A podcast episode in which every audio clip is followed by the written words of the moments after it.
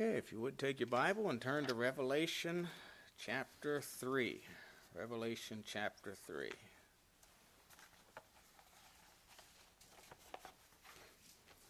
And we'll look at the last of the seven churches of Revelation, seven churches of Asia, which have been seven churches. They, was all, they were all in Turkey. Well, it's today modern day Turkey. You don't think of a Turkey today as a very Christian, but uh, there was quite a few churches. Of course, most of these were in southwestern Turkey, southwestern Turkey. Uh, these churches, they were all basically in the same area, pretty close together, probably 50, 60 miles apart, I suppose, at that time.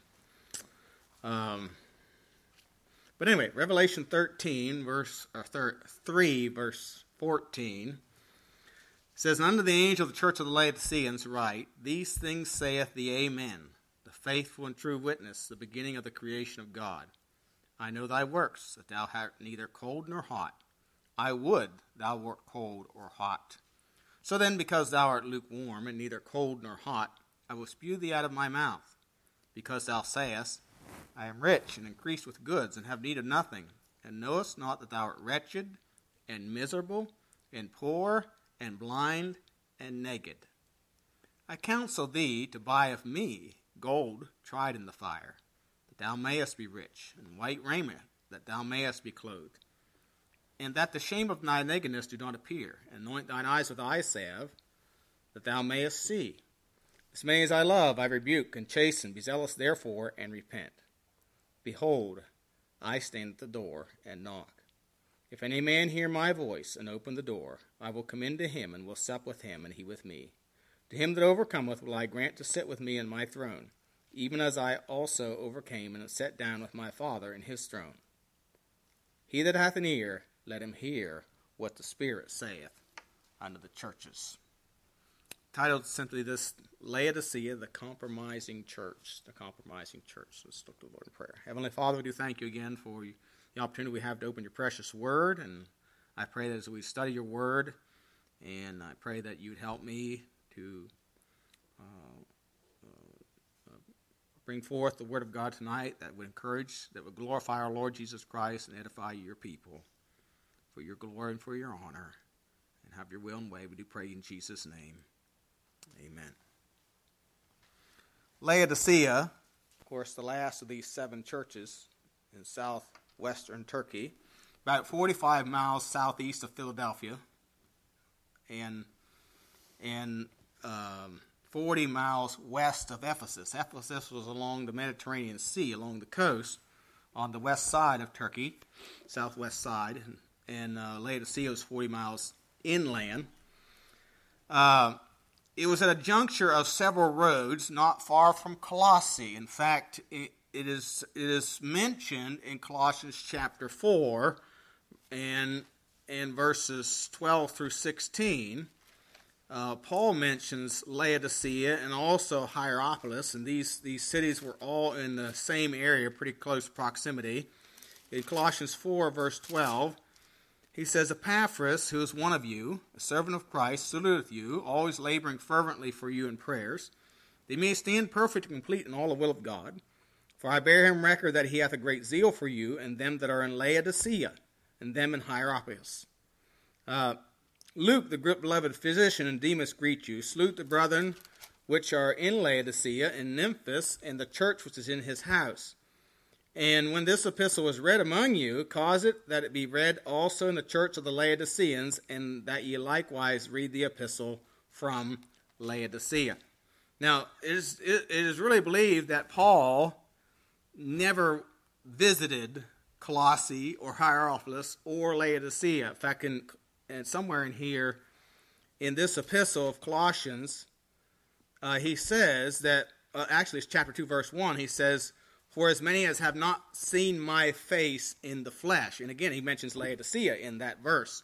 So it's believed that Paul didn't start the church there, but that probably one of his converts did, maybe Epaphras, who also who did travel with Paul some, but it appears was a, uh, a pastor uh, or a fellow helper at uh, Colossae.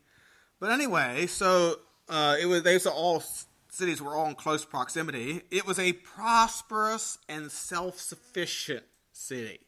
Banking was a big industry, big thing there in, in uh, uh, Laodicea. I mean, it was so self-sufficient that in 61 or 62 AD, it was ravaged by and destroyed by an earthquake, and it rebuilt itself without help from Caesar. We don't need your help. We got money. We'll do it ourselves. And they did. They rebuilt themselves.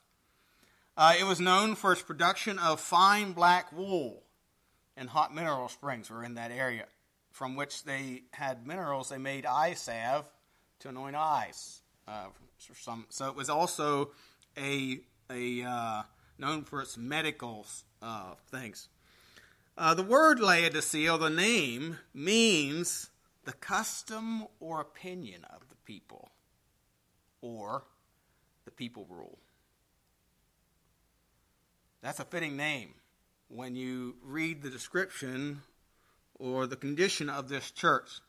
So the name Laodicea means rule of the people. Uh, this represents this church well. It was run by majority rule instead of God.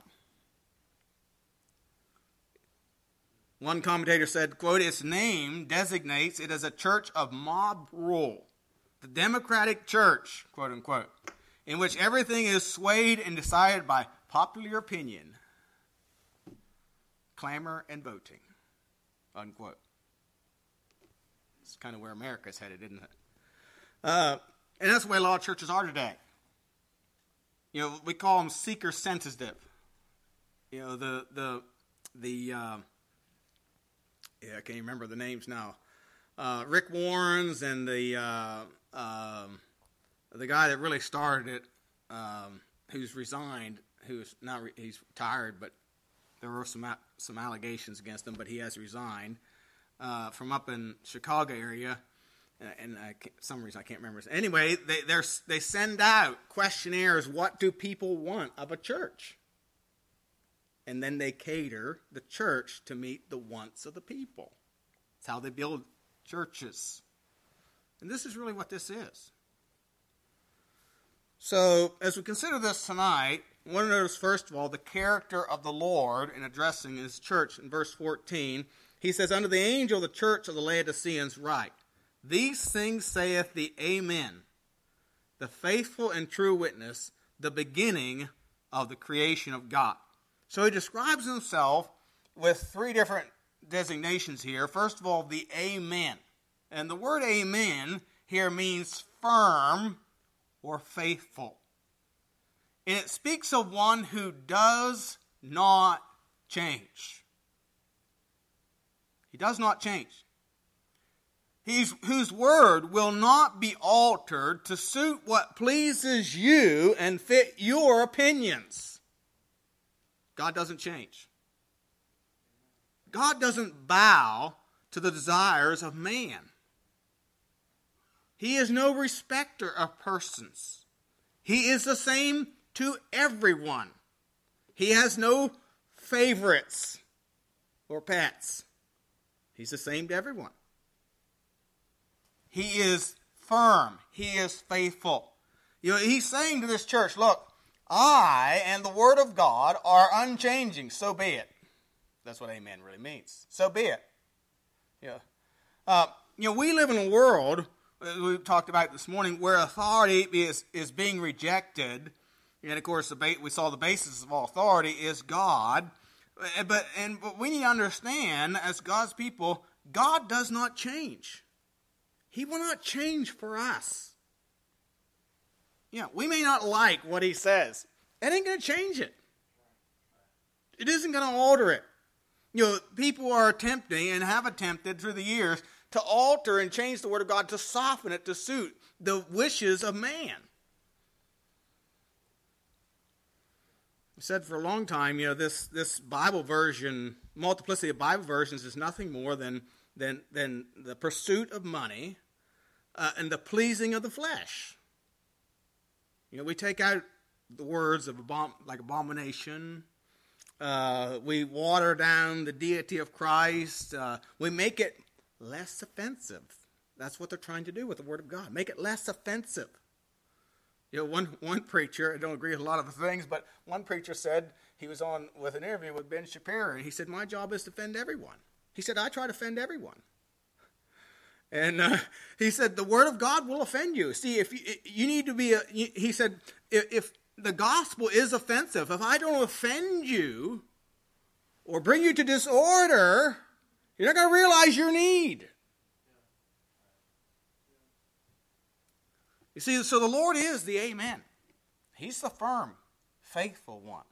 He does not change. He's also called the faithful and true witness. And it's interesting he uses that word again, but the word faithful here means worthy of trust, that can be relied on. You know, again, because he is the Amen, the firm and faithful one, he is worthy of our trust. He can be relied on. You can, you can, you can count on it that what God said he is going to do. That God does keep his promises. Uh, Paul talked about this when he wrote Timothy in 2 Timothy 2 2, talking about faithfulness and, and being worthy of trust or men who can be relied on. He said, The things that thou hast heard of me among many witnesses, the same commit thou to faithful men. In other words, men that can be relied on who shall able be able to teach others also. It, it is wonderful to, to be in a church where you can rely on people. I'm looking at a group of people that I, I can count on. When, you know, when we started sanding this floor, and I was working all day Thursday, and I'd worked most of that week on it too. And I was working all day Thursday, and and uh, I said, you know, I don't, know how we're going to get this done. You know, a missions conference coming up, and there was a wedding coming up, and you know, there's a lot of things that was. I think it was a missions conference was first, and we wanted to have it done before then. And I, I said to, to my wife, I said, I guess what I'll do is I'll go home. You know, it was already one o'clock in the afternoon. I'll go home and study a little bit, and we'll have the service, and I'll just work through the night. She said, honey, and you're going to give us a bag of Doritos for church tonight. Call the men, and they'll all come. Cancel the service. There's no law that says we have to have a service tonight. And if you just give us a bag of Doritos, we may as well not have one. Well, you know, what she was saying was true. And, you know, I made some phone calls, and all the men showed up. Yeah. Um, you know, it's it's wonderful to be able to rely, have people that you can count on, you can trust, that they're faithful. So we're talking about, you know, one that God can be relied on. He will keep his word. He's the true witness. The word, the, the, the, the, the word true here means real or genuine. The word witness means that he is a faithful interpreter refers to faithful interpreters of God's counsels. Uh, again, you know, you can take God at His word, and and and what Jesus said says will come to pass. It is true. So what He is saying to them is, what I'm about to say to you is the truth and can be relied on it. You can depend on it. You need to heed it. You need to obey it. It's for your good. I am the faithful and true witness. But thirdly, he's called the beginning of the creation of God, the end of verse 14. And and this isn't referring to the fact that, or isn't saying that Christ had a beginning. The, the, actually, the word beginning here means that by which anything begins to be. In other words, the origin or the active cause. So he's saying, I'm the one, I'm the origin of all things. I'm the active cause of all things. In Colossians chapter 1, and this, this by the way, was to be read at Laodicea. So this wasn't a new thing that's being addressed to them, they've heard this before some 30 years earlier. And evidently, the church had some issues 30 years earlier. that uh, Paul had wrote this letter to Colossians, said, and, and has also wrote one to Laodicea, which we don't know, we don't have record of. It wasn't canonical, wasn't scriptural, so it wasn't preserved for us. But but he had written a letter to them, and but the one at Colossae was kept. And, and in Colossians chapter one verse twelve, he says, "Giving thanks unto the Father, which hath made us meet to be partakers of the inheritance of the saints in light, who hath delivered us from the power of darkness, hath translated us into the kingdom of his dear Son." in whom we have redemption through his blood, even the forgiveness of sins. Who is the image, talking about the Lord Jesus Christ, who is the image of the invisible God, the firstborn of every creature. For by him were all things created that are in heaven, that are in earth, visible and invisible, whether it be thrones or dominions or principalities or powers. All things were created by him and for him. And he is before, or the origin, or the cause of all things and by him all things consist. And he is the head of the body, the church, who is the beginning, the firstborn from the dead, that in all things he might have the preeminence. So, Paul had instructed them concerning this some 30 years earlier. You know, so this church would have been in their second or third generation, really, at this point of John's writing, because you're talking about the mid 90 AD. And the point is this this is the creator that's talking to you. This is the designer of the world, the universe, and you. I know the end from the beginning. I'm the Alpha and Omega. I made you.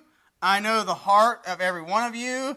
Uh, know the only thing that will meet the need of, meet the need of your heart and bring peace with God. Therefore, you need to take heed to what I say. It's for your own good. Because what he's about to say is very, we would say, critical. So listen up, church. He's saying, you know, the pastor would have probably read this. This is not just your pastor, it's the word of the living God, who is the judge of the quick and the dead. And your fate is determined by how you respond to him. Your fate is determined by how you respond to Him. You know, the pastor would have got up and read this, and he might have said, You know, you're not going to answer to me,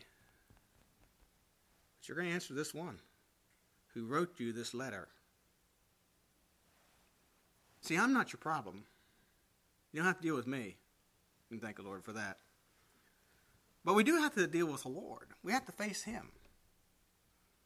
And so we see the character of the Lord here. Secondly, the condition of the church. In verse 15 through 17, he gives uh, four things. Four things I want to note. First of all, he describes them as cold. Verse 15 I know thy works, thou art neither cold nor hot. I would thou wert cold or hot. The word cold means sluggish, inert in mind, one destitute of warm Christian faith and desire for holiness, having no inherent power of action. And the word hot means boiling hot, of fervor, of mind and zeal.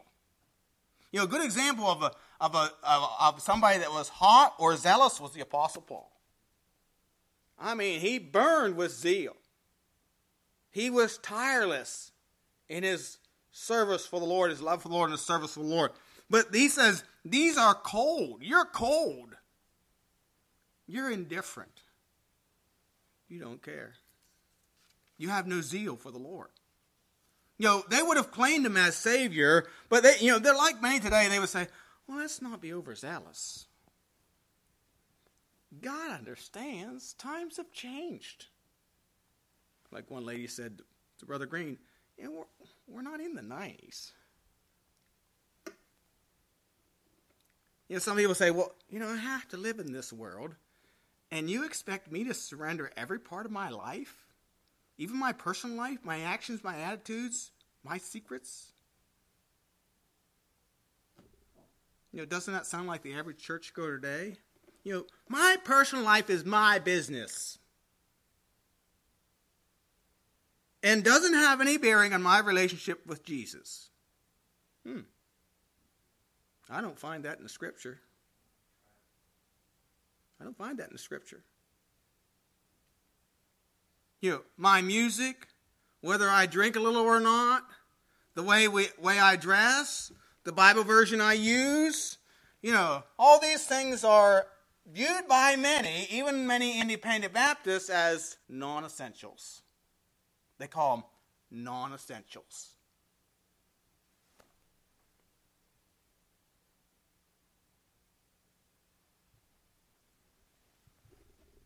Had an independent Baptist preacher friend talking about dress, described it as a dead issue.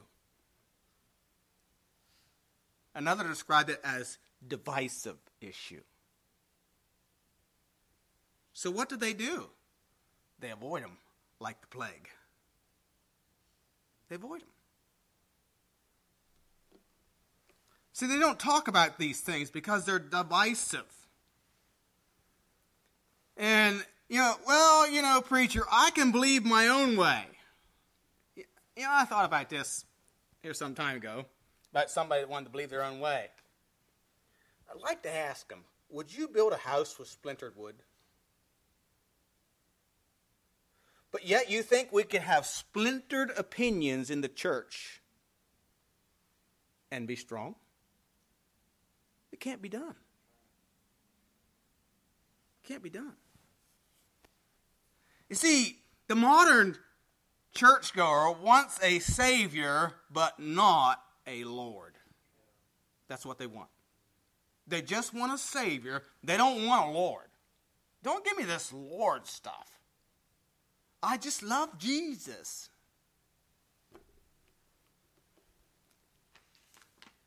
You Barna Research, an article called The State of the Church 2016, says most Americans identify as Christians. really? It says almost, and I'm not going to read all this for sake of time, but quote, almost three quarters of Americans, 73%, say they are Christian. But out of that 73%, it says, you know, in another paragraph, quote, even though a majority of Americans identify as Christians, which would be 73%, and say religious faith is very important in, in their life, these huge proportions belie the much smaller number of Americans who regularly practice their faith. When a variable like church attendance is added to the mix, a majority becomes a minority. When a self identified Christian attends a religious service at least once a month and says their faith is very important in their life, Barna considers that person a practicing Christian. And after applying this triangulation, triangulation of affiliation, self identification, and practice, the number drops to around 1 in 3 U.S. adults, 31%, who fall under this classification. So, you know, 30, 73% say they are Christian. Americans say they're Christian. But out of that 73%, only 31% would attend church even once a month.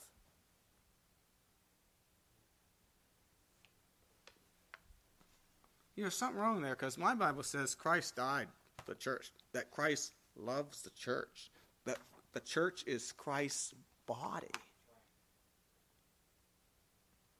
Well, I love Jesus, just hate his body. Something wrong there, isn't there? Uh, another article by Lifeway Research, 2000, April 25th, 2017, says Americans have a positive view of the Bible, and many say the Christian scriptures are filled with moral lessons for the day, for, for today. The only problem is, uh, according to a new study from Nashville based Lifeway Research, small wonder many church leaders worry about biblical illiteracy, said Scott McConnell, executive director for Lifeway Research. Most Americans don't know firsthand the overall story of the Bible because they rarely pick it up. What's the Bible about? Oh, I don't know. Just has a lot of good moral lessons in it. It's about the Lord Jesus Christ and the redemption of mankind.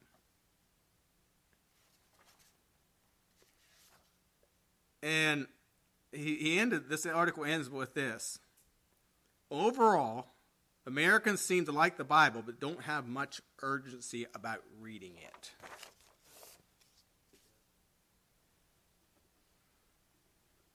Cold, indifferent. That's how this church was. It was cold. Secondly, not only it was cold, it was revolting. Verse 17, or verse 16. So then, because thou art lukewarm and neither cold nor hot, I will spew thee out of my mouth. Now, this word spew is this is the only time in the Bible it's used in the New Testament. And it means to throw up. That's what it means. It means to reject with extreme disgust.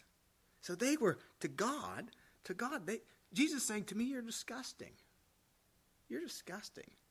Be like looking at a decayed roadkill along the road. You say, That's disgusting.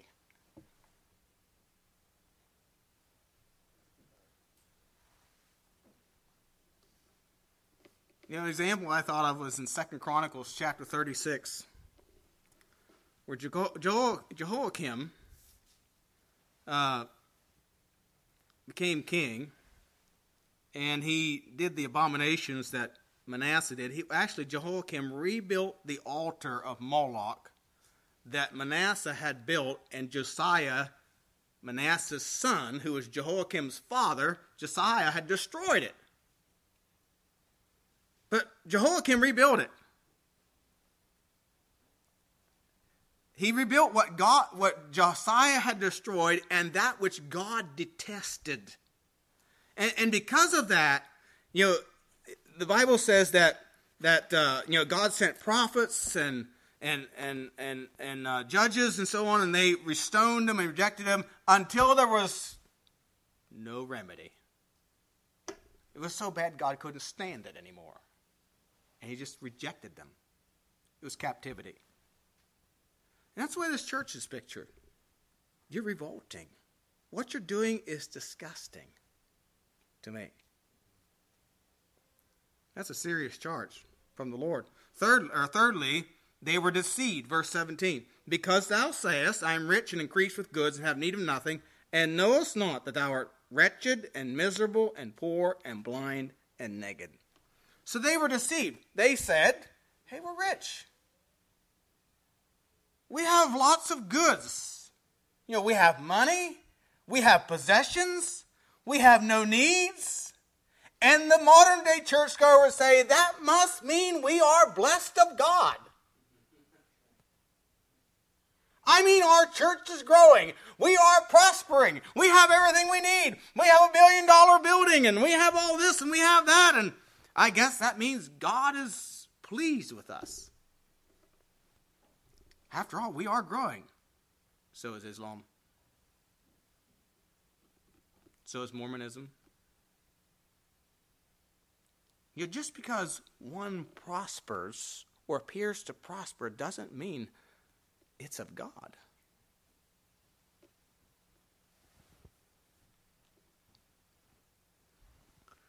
Sometimes people brag about what the Lord has done. so, like the camp director, they would brag about praying for God to meet needs and how God would always supply. And one board member said, "Yep, he he does pray, and then he goes and visits the millionaire." Yeah. You know, people say, "Well, we must be doing something right. Our church is growing." You know, the Pharisees also said they were never in bondage to any man while they were in bondage to Rome.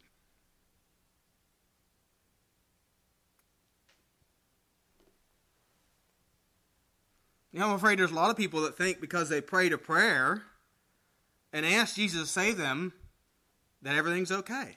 But they never repented, never surrendered their will to Jesus. You know, many people just want a deliverance from their problems, not a Lord Jesus. One commentator said this the Laodiceans, quote, quote, the Laodiceans put their trust in material prosperity, in outward luxury, and in physical health. They had a lot of medical things there at Laodicea. They felt like they didn't need anything. The loss of a sense of need as the drowsiness that besets a freezing man is fatal. Unquote.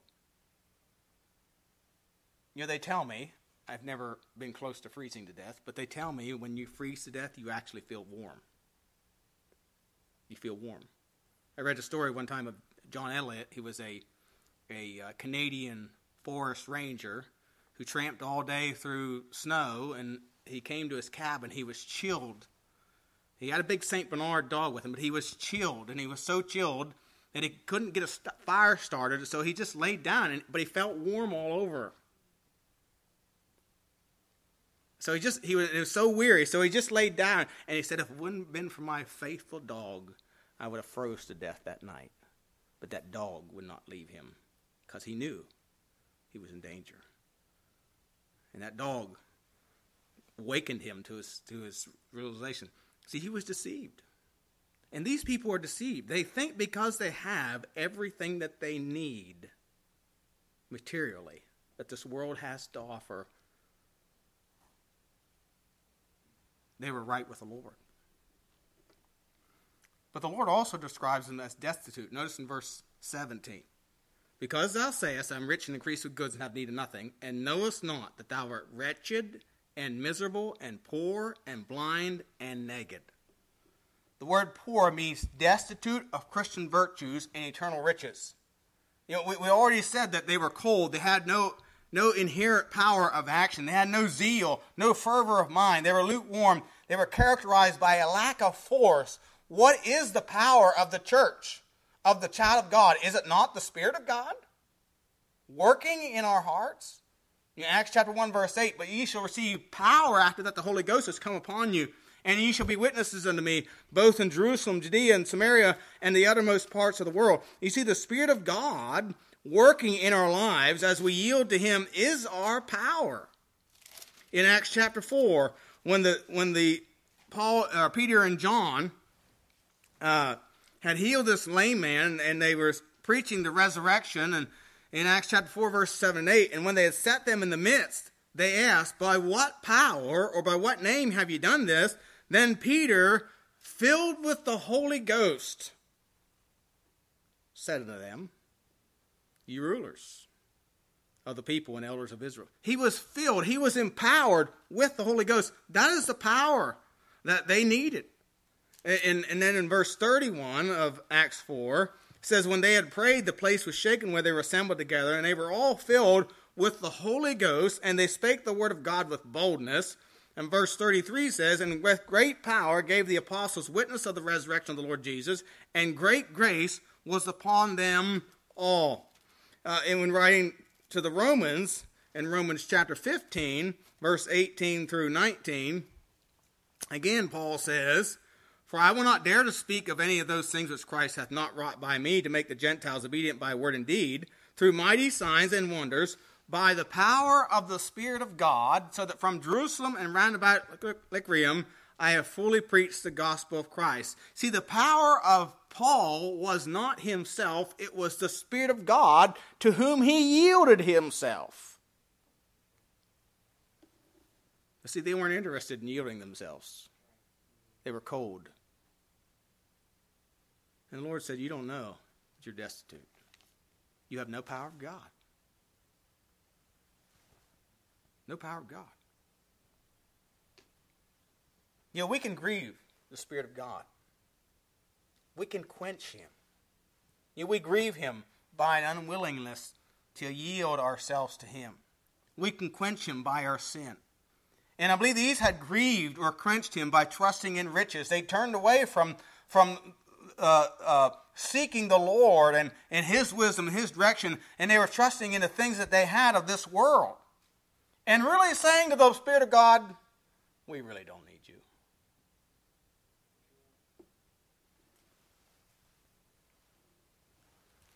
Ephesians 4, verse 30 says, And grieve not the Spirit of God, whereby ye are sealed unto the day of redemption. And he lists some things. Let all bitterness and wrath and anger and clamor and evil speaking put away with you all malice, and be ye kind one to another, tenderhearted, forgiving one another, even as God for Christ's sake hath forgiven you. So they were poor, they were destitute, without the power of the Spirit of God. They were blind. The word blind here means mentally blinded by their own sufficiency. They could not see reality. The same word Jesus used in Matthew 15, 14 when he said to the Pharisees, Let them alone. They be blind leaders of the blind. And if the blind lead the blind, both shall fall in the ditch. They're blind because of their self sufficiency. They thought they could handle it and do it themselves their own way. Instead of being obedient to the faith, the Amen, the true and faithful witness. They are also described as naked, without clothing, without the garments of righteousness. This speaks of holy living. In other words, they weren't concerned. Their foremost concern was not, Am I pleasing to the Lord? But do I fit in with the world? Will what I do, you know, make somebody in the world uncomfortable? Or will I stick out? Am I going to look different? Yeah, the world's looking for something different. They may not appreciate it always.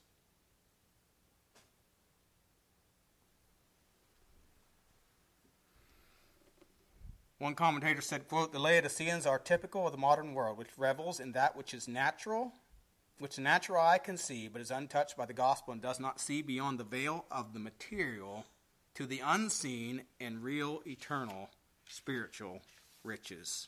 Unquote. So that was the condition of the church. Notice the Lord's counsel, thirdly, the Lord's counsel, verse 18 I counsel thee to buy of me gold tried in the fire, that thou mayest be rich, and white raiment, that thou mayest be clothed, and that the shame of thy nakedness do not appear. Anoint thine eyes with eye salve, that thou mayest see. So he says, to buy of me. We need to give the Lord, he, he counsels them to give the Lord preeminence. Buy of me gold tried in the fire. Now this is this is referring to pure gold gold that's already refined. You know, if you dig gold out of the earth, you have to refine it still. It's not pure, it's still defiled. No, he says, Buy of me the gold that I will give you, or the truth that I will give you, or the wisdom that I will give you is pure. It is true. You, you read a book of the world. When I read books, you know what I do? I there's always things that I have to throw out that are written by man. But when I read the Word of God, there's nothing in it that I need to throw out. There's nothing in it that's garbage or of no value. It all has value. It is all true. Every bit of it, every word of it, every jot and tittle of it. So when he says here, buy of me gold, he's talking about uh, referring to him and his wisdom, the counsel, the, you know, the, that the counsel that he gives is, is pure, it's holy, it is perfect. It is like most precious gold of highest value. And the counsel of the world is of little value in comparison. The Bible says that the, the wisdom of this world is foolishness with God in Colossians chapter 2, verses 1 through 8, 30 years earlier, as I mentioned, he gave them some counsel concerning the things of this world and the philosophies of this world. And uh, verse 2, Colossians 2 2, that their hearts might be comforted, being knit together in love, and under the, all the riches of the full assurance of understanding, to the acknowledgement of the mystery of God and of the Father and of Christ and in verse 8, drop down to verse 8. I don't have time to read all this, but, uh, well, let's read verse 4. Verse 3 says, In whom are hid all the treasures of wisdom and knowledge in God. And this I say, lest any man should beguile you with enticing words. Verse 8 Beware lest any man spoil you or ruin you through philosophy and vain deceit, after the tradition of men, and after the rudiments of the world, and not after Christ. You see, the teachings of this world, they're not in agreement with the Word of God, are foolishness, and they will ruin you.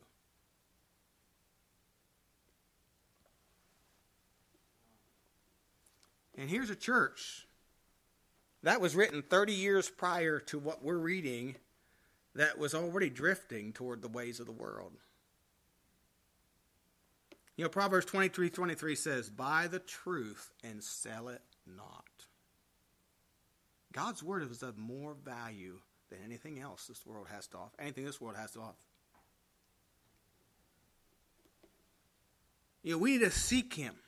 Seek ye first Him, God. Seek Him. Make Him preeminent. Seek Him with all of our heart. His will, His way. We need to seek it. His counsel. Give Him preeminence. Secondly, we need to be clothed with white raiment. Being clothed with white raiment speaks of the righteousness of Christ. In other words, we need to be zealous, not cold or indifferent, but zealous to live holy and righteous. Zealous to please our Lord. Titus 2 11 through 15 still tells us, teaches us that we're to deny ungodliness and worldly lust and live soberly, righteously, and godly in this present world. Looking for that blessed hope and that glorious appearing of our great of our God and our Savior Jesus Christ. It's talking about a lifestyle, a manner of living, which includes our talk, our raiment, you know, not to be naked. You know, we need to have an understanding of what and sensitivity what biblical nakedness is. You know, the, you know, good good rule of thumb is neck neck to knee. Got to cover the knee. Anything in between there it's uncovered, the Bible considers basically naked. You know, the places we go, what we watch, our entertainment, what we surf on the internet. You know, these things all affect our minds and our thinking processes. And he says we need to be clothed with the right with with garments of of of with let me clothe you with white raiment it speaks of the righteousness holy living we need to be zealous have a fervor to know what pleases the lord. See they were disinterested like a lot of americans are. They're not interested they're not interested in what and what how their dress pleases the lord. They just worry you know the only thing they're concerned about is well yeah they, they, they believe jesus is their savior. But beyond that, they, they don't think he's interested or don't want him to be interested in their life.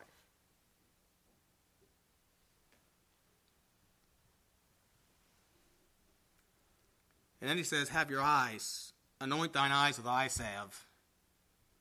The eyes of your understanding being open. Again, this requires the leading of the Spirit. Self is blind to self.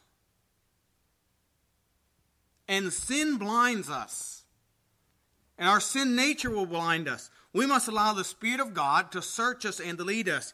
You know, we can't understand truth without the Spirit of God. 1 Corinthians 12, or 2, verses 12 to 16 talks about, you know, uh, uh, spiritual things are discerned by the Spirit. So we have to have our eyes opened by the Spirit of God. And again, it requires a yielding to Him, allowing Him to search us and to lead us. So that's the Lord's counsel. And then I want you to notice the Lord's command in verses 19 and 20. As many as I love, I rebuke and chasten. Be zealous, therefore, and repent. Behold, I stand at the door and knock. If any man hear my voice and open the door, I will come in to him and will sup with him and he with me. To him that overcometh will I grant to sit with me in my throne, even as I also came and sat down with my Father in his throne. So the command, the command is a command of love. You, despite the harsh condemnation the Lord gave to this church, He loves them. He loved them.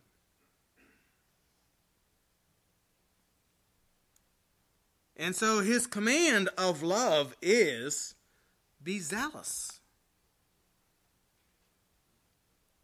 Have some fervor. Be serious about your standing before God and your fellowship with God and repent. Of your apathy. Open your heart completely to Him. You know, too many Christians are partial givers. You know, and that's descriptive of today's. I've been describing them. They give to the Lord what's easy, what doesn't hurt or cost them, what doesn't require change in their life or make them uncomfortable. And that's where we're going to stop. Had a lady say one time, I just don't go to funerals and viewings. I feel uncomfortable. I said, well, you need to get out of your comfort zone. It's not for you. The viewing is not for you, it's for the family. Jesus didn't call us to be ministered unto, He called us to minister. I mean, if, if I didn't go to things that I was comfortable, I'd never make, go to the hospital visit, and I'd never go to a funeral. Well, I might go to the funeral, but I wouldn't go to the viewing. Because the viewing is where you more you, talk to people more directly, is at the viewing. Now, the funeral, I just get up and preach. I wouldn't have to talk to the people, other than, you know, like this. But I wouldn't have to be on a personal level. That's easier. It's easier to preach the funeral than it is to talk to Junior after the funeral. But it's because I talked to Junior after the funeral that we had opportunities of ministry with Junior. See, I had to make myself uncomfortable. That's what God expects. That's what He asks of us. That's what He asks of us. You know, He is our Lord. And we are to yield to Him our all. And it's when we yield our all to Him and He makes disorder out of what's comfortable for us, and then He can teach us and bring us into a place of closer fellowship and greater usefulness.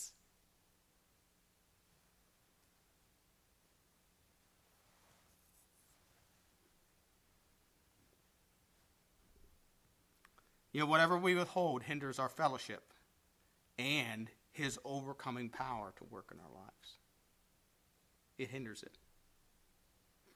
You know, Jesus said to his disciples in Matthew 16 24, If any man will come after me, let him deny himself and take up his cross and follow me. So here's a command of love that he gives. Well, you need to learn to deny yourself. You need to be zealous and you need to repent. Open your heart completely. Give your life completely over to the Lord. And I want you to notice one final thing here. This command is to the individual. If you notice, he says in verse 20, if any man. Now, he's, this letter was addressed to the church. I get that.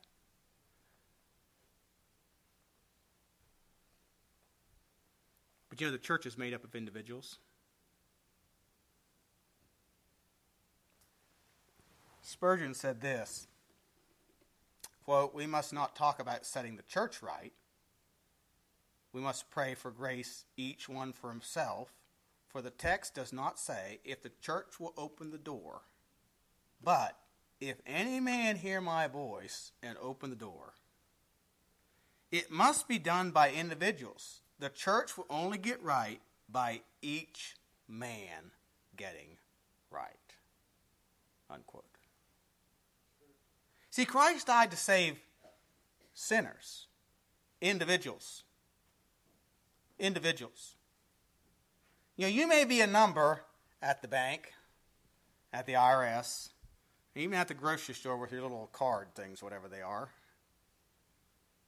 But our God knows us by name. He knows us by name. He knows the very hairs of our head. You are an individual person to Him of value. And so He's saying to us, open the door. If any man will open, will open. Know, God, anyone that will open, God will fellowship and bless with favor. You know, Holman Hunt painted a painting, it's called The Light of the World. It depicts the Lord Jesus Christ in his regal robes knocking on the door of a cottage that is run down and neglected. One man looked at the painting and said to Mr. Hunt, There's something missing in the painting. There's no door handle. Mr. Hunt said, That's because the door handle is on the inside. There's no door handle on the outside. Jesus is knocking. You control the handle. And he says, if you will open the door, if you will open your heart, he will come in and sup with him, and he with me. And to him that overcometh I grant to sit with me in my throne, even as I also overcame and am set down in my Father, with my Father in his throne. So if you will open the door of your heart, open every area of your heart, he will come in and sup with. The word sup here means I will make him to share in my most intimate and blissful intercourse.